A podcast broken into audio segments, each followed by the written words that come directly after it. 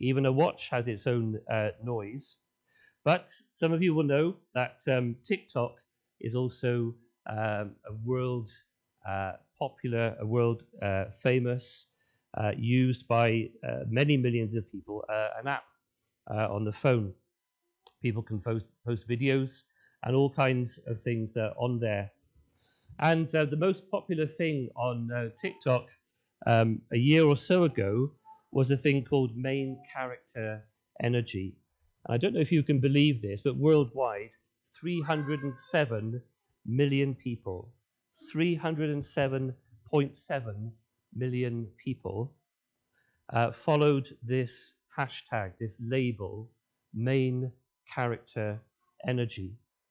And it became, becomes a, a term used on social media more generally, not just on TikTok.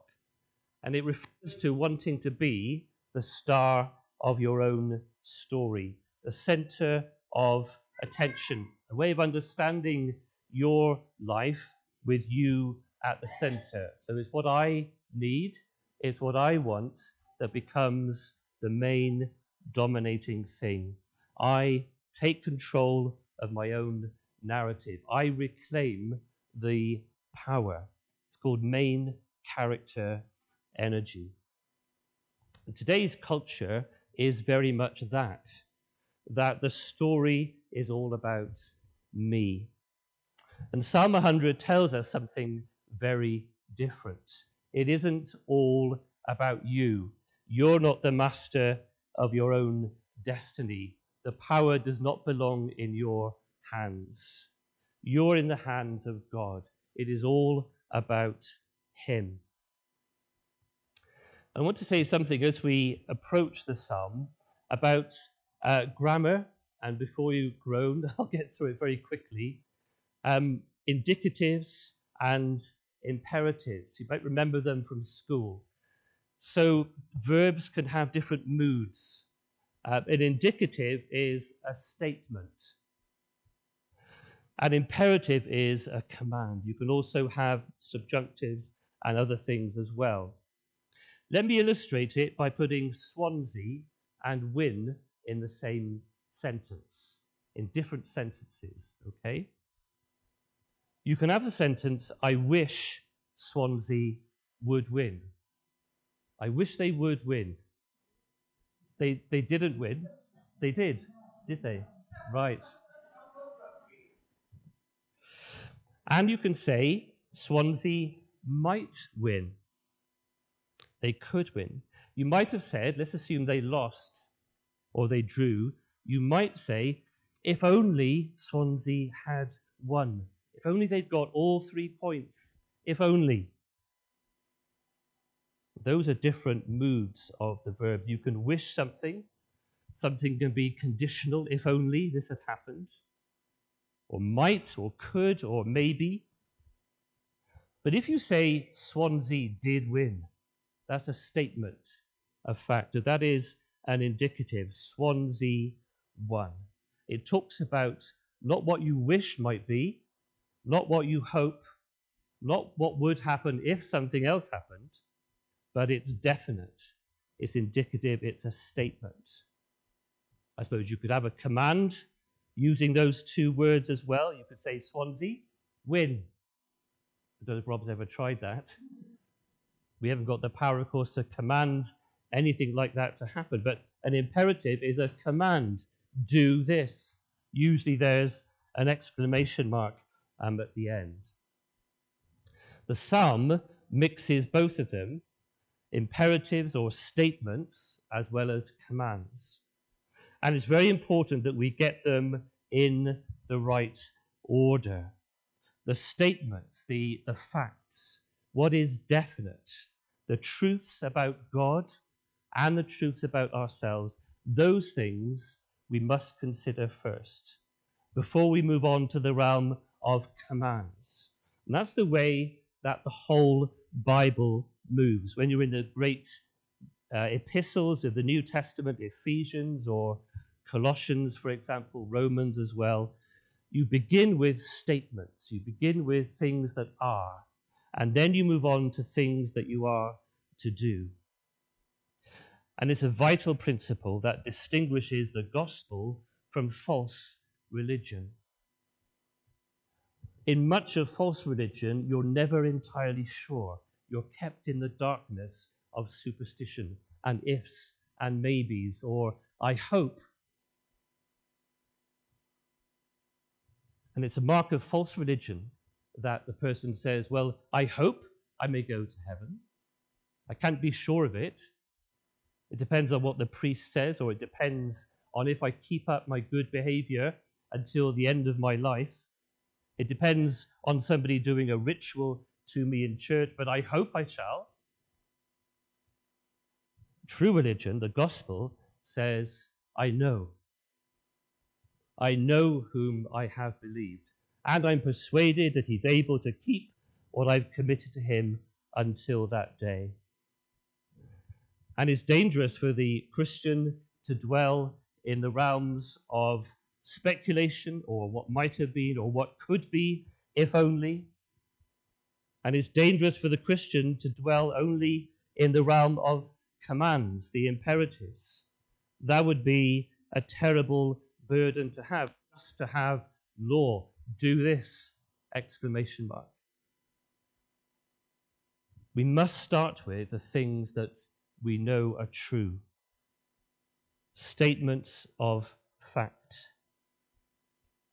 In the Old Testament, the way that the uh, Ten Commandments are preceded by a statement about God, who He is, and what He has done, is very striking. God spoke all these words, this is in Exodus 20, saying, I am the Lord your God who brought you out of the land of Egypt, out of the house of slavery. You shall have no other gods before me, and so on if you don't get the sequence right, you end up with being merely moral, merely good. These are the things that I must do, do them, and you will live. Mere morality. The trouble is that the do them and live principle is based on a pure hypothesis, and a hypothesis that isn't and can never be true. It's based on the supposition that I can do all those things, that I can obey the law inwardly and outwardly. I can do them, and then I shall have everlasting life. That condemns us to failure, to a pointless quest. That's mere morality.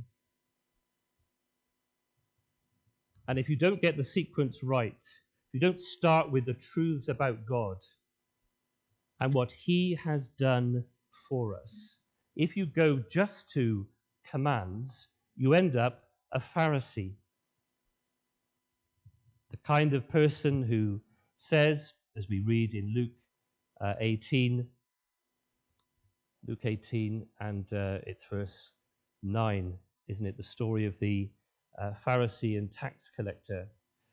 Uh, so, two men went up into the temple to pray, one a Pharisee, the other a tax collector. The Pharisee, standing by himself, prayed thus God, I thank you that I am not like other men, extortioners, unjust, adulterers, or even like this tax collector. I fast twice a week. I give tithes of all that I get. And you noticed how many eyes there are in that prayer.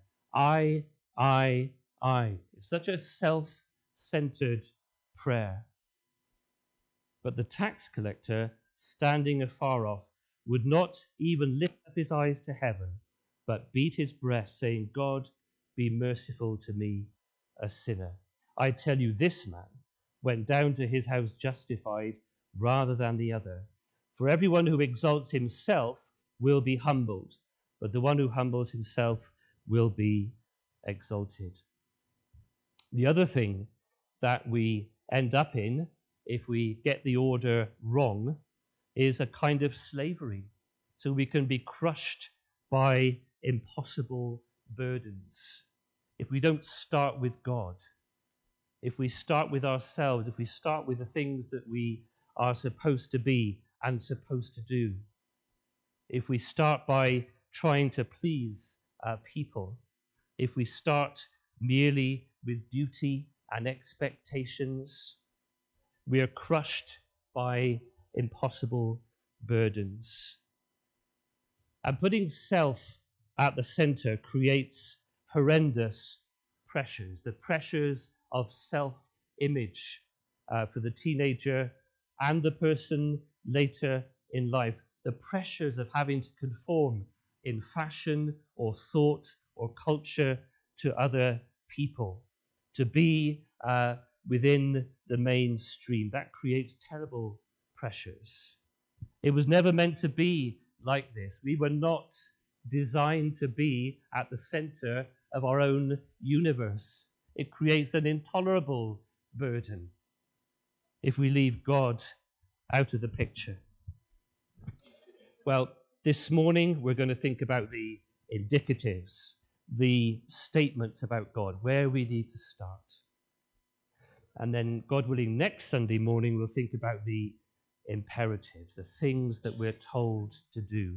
But remember, the imperatives come second. We start with the indicatives, the statements. What is? What God is and what God has done. Number one, the Lord, He is God. It's the first part of verse 3. The Lord, He is God. Jehovah, the covenant God, He is Lord alone. So there's no other God besides Him.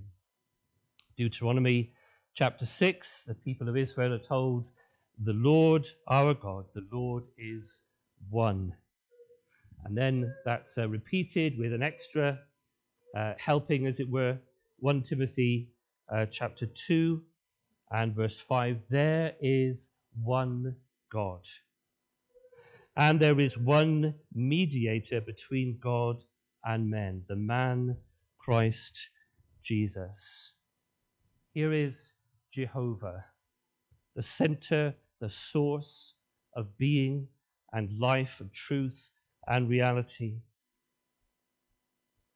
who needs no one, who needs no thing outside himself to be perfectly fulfilled, perfectly happy. Jehovah, in fact, means I am who I am. I'm sufficient in and of myself. And therefore, when we are called to worship by the psalm, we do so on his terms. Um, verse 4 Enter his gates with thanksgiving and his courts with praise. It is God who is the living, true God, the hearing God, the speaking God, the God who fills heaven and earth there's no room for any other God. There's no room for any other Savior. And all other religions are a groping after this true God. The truth is found in Him and in Christ alone. There's the first statement the Lord, He is God. And then, secondly, He made us. He made us, and we are His. Uh, verse 3. Know that the Lord, He is God. It is He who made us, and we are His. We're His in two senses. Creation, firstly. We are His because we belong to Him as those that are made by Him. In that sense, all human beings are in the same uh, situation. The Israelis and the Palestinians are equally created by God and equally, in a sense, belong to Him. The people of Ukraine and the people of Russia are alike made in the image of God. It is God who made us, and we are His. And Paul says that to the people um, in Athens who were uh, very religious and they like to, to dabble in all kinds of different uh, worship of um, various gods. This is what he says uh, to them in Acts and um, chapter 17, uh, starting at verse 22. Paul standing in the midst of the Areopagus, and that's the, the big, I don't know if you've been to Athens or seen a postcard of Athens, it's the big uh, building, the classical Greek, obviously, building on the top of the hill, the Areopagus. Men of Athens, I perceive that in every way you are very religious. For as I passed along and observed the objects of your worship, I found also an altar with this inscription to the unknown God. So, just in case there was a God that they hadn't yet discovered, but might be there, they thought they'd put an altar to that God as well, to the unknown God. What therefore you worship as unknown, this I proclaim to you the God who made the world and everything in it, being Lord of heaven and earth, does not live in temples made by man, nor is he served by human hands, as though he needed anything, since he himself gives to all mankind life and breath and everything. And he made from one man every nation of mankind to live on all the face of the earth, having determined allotted periods and the boundaries of their dwelling place, that they should seek God and perhaps feel their way towards Him and find Him. Yet He is actually not far from each one of us, for in Him we live and move and have our being. As even some of your own poets have said, we are indeed His offspring. There we are. In a general sense, we are the offspring of God. Uh, King Charles lives and moves and has his being in God. Rishi Sunak lives and moves and has his being in God. Uh, we all do, whatever religion people claim, or no religion at all. Prominent atheists, uh, Richard Dawkins, uh, and so on, they live and move and have their being in God because He is their creator, whether they choose to acknowledge it or not and all therefore are accountable to him. And people know that. The Bible assures us that in the conscience, there is that voice that makes us aware. Whatever we claim to be, whatever we do with the truth uh, in the Bible, yet there is a judge, and there is a judge to whom we must give account. We haven't made ourselves, we are made by the action and decision of another, of God, the Creator. I cannot be just who I choose to be. You're not the masters of your own destiny. And even when you go your own way, and even when you indulge every lust and selfishness you possibly can, still, you're not the star of the show. Romans 1 tells us that even despite the terrible and horrendous lives of, sin and depravity that men and women may live. It is only because God allows them to do so, and He confirms them in their choices. And so, over it all and above it all and through it all, God is still at the center. Everything comes back to God in the end. All must give an account to Him. He made us, and we are His by virtue of creation. But then, uh, number three, not only that, but we are His people and the sheep of His pasture. Continuing there in verse 3. Know that the Lord, He is God. It is He who made us. We are His. We are His people and the sheep of His pasture. And here we enter a higher level again. We belong to Him, not merely in a universal sense, the brothers uh, in mankind, but we belong to Him in that special sense because He has redeemed us.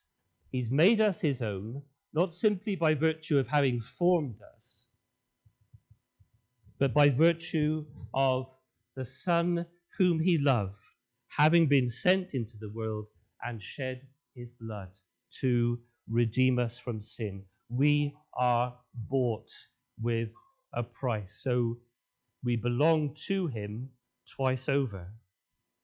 1 Corinthians 6.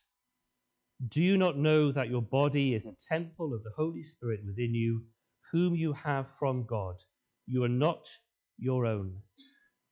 For you were bought with a price. So glorify God in your body. We are his people. We are the sheep of his pasture. So there's a God who might justifiably have dwelt completely on his own, completely self sufficiently, choosing A, to create the world, to create uh, a people, and B, choosing from within vast number of created peoples in all of human history, choosing to make a special people for himself, drawn from all the nations. A God who desires, in short, company and fellowship. And it's vital for our well being as human beings that we find our identity and purpose in who we are in God's sight. It's vital that we allow ourselves to be defined not by human relationships, not by family relationships, whose son, whose daughter we are, etc. That can be a source of pride, but it can also be a source of shame. But we're not defined by human connections. Primarily, we are defined by who we are in relation to God. And the thought that God has created us and knows us intimately, that He holds our very breath in His hand, and more than that, the thought that God should send His own Son to die for someone like me, a sinner like me. It's the love of God that defines us. That's where our worth and value is as a human being. We're the sheep of his pasture. Jesus says, doesn't he, in John 10, that he is the good shepherd. He has my sheep, he says. My sheep hear my voice, and I know them. And more than that, the good shepherd lays down his life for the sheep. Sheep, believe me, is not a flattering description. If you, you don't have to walk very far in the countryside to see a sheep that's got into trouble, a sheep that's got into some fix or other.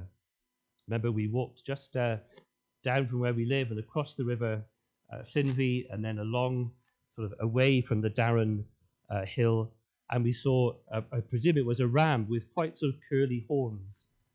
And it had got itself stuck in a fence so badly that you couldn't work out how on earth it could be extricated. You'd have to almost lift up the ram and turn it a couple of times to get the horn out of the fence. Or obviously, I suppose the farmer who owned it could have uh, decided to cut uh, the fence. We are foolish and we stray uh, we know the right course, but we choose our own way. The Lord has laid on him, on Jesus, on his Son, the iniquity of us all. But in Christ, believing in him, we're the sheep of his pasture. And by and large, nothing else matters. By and large, that's where you have to start. Who am I? What am I? What am I doing? What am I for? What is my life about?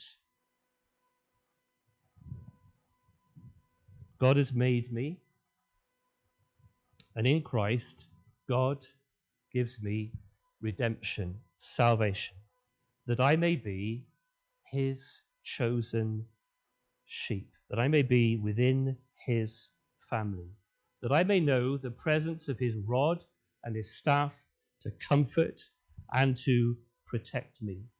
And to know that whatever else anybody might think of me in my family or further afield, the love of God for me, person to person, that is the thing that is most precious and most meaningful. That God, that He should choose, that He should love, that He should speak to me, even to me.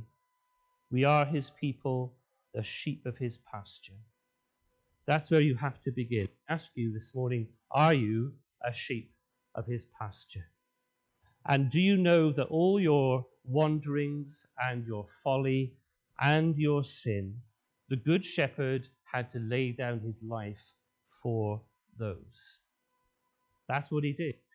There was no way we would remedy ourselves. There's no way the sheep can get itself untangled from that fence.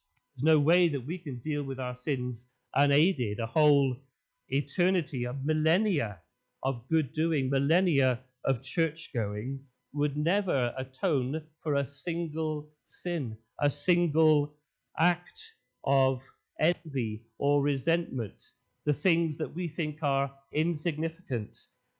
Any sin can only be atoned for, it can only be made good and made right by one thing, and that's the blood of Jesus. And how thankful we are that it doesn't just atone for little sins as we think of them. It atones for a world of sin. It atones for sins of deepest dye, stains and pollution. All the things that have spoiled our lives and experience, all the things that continue to come out of us, sinners that we are.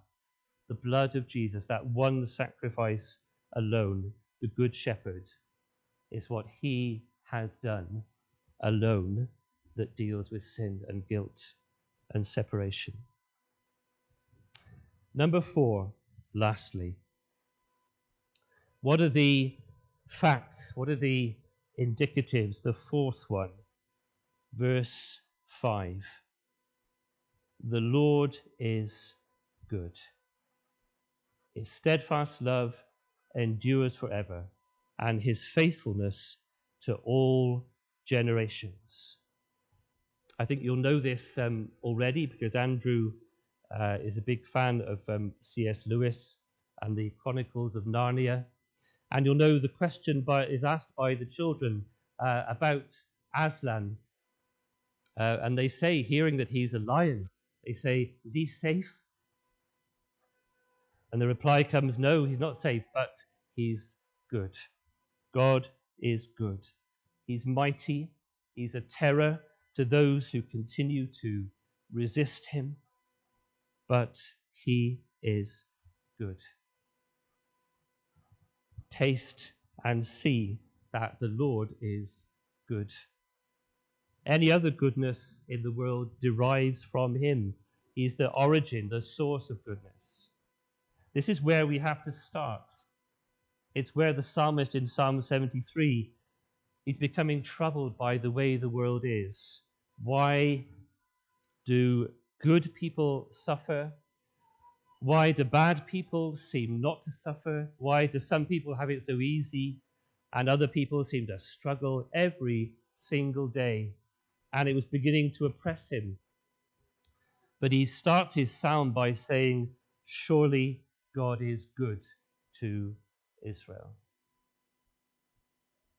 And eventually, despite, he says, almost charging around like a bull in a china shop and uh, having thoughts that he was later uh, ashamed of. But when he comes into the presence of God, he comes to the sanctuary, he comes to the place where God is, to the stillness. And then he realizes, because he goes back to the indicatives, the great facts, not his own feelings, not the way he understands the world. He goes back to the facts. God will judge the wicked because he is good. So that initial headline, the Lord is good, and then the subtext, the explanation, his steadfast love, which is uh, in Hebrew chesed, It's his covenant love, the love that will not let me go, the love that is free and faithful and stronger than death, the love that many waters cannot quench, that love that keeps on and on and on and isn't dissuaded or deterred by anything. Unconditional love, his steadfast love endures forever, and his faithfulness to all generations.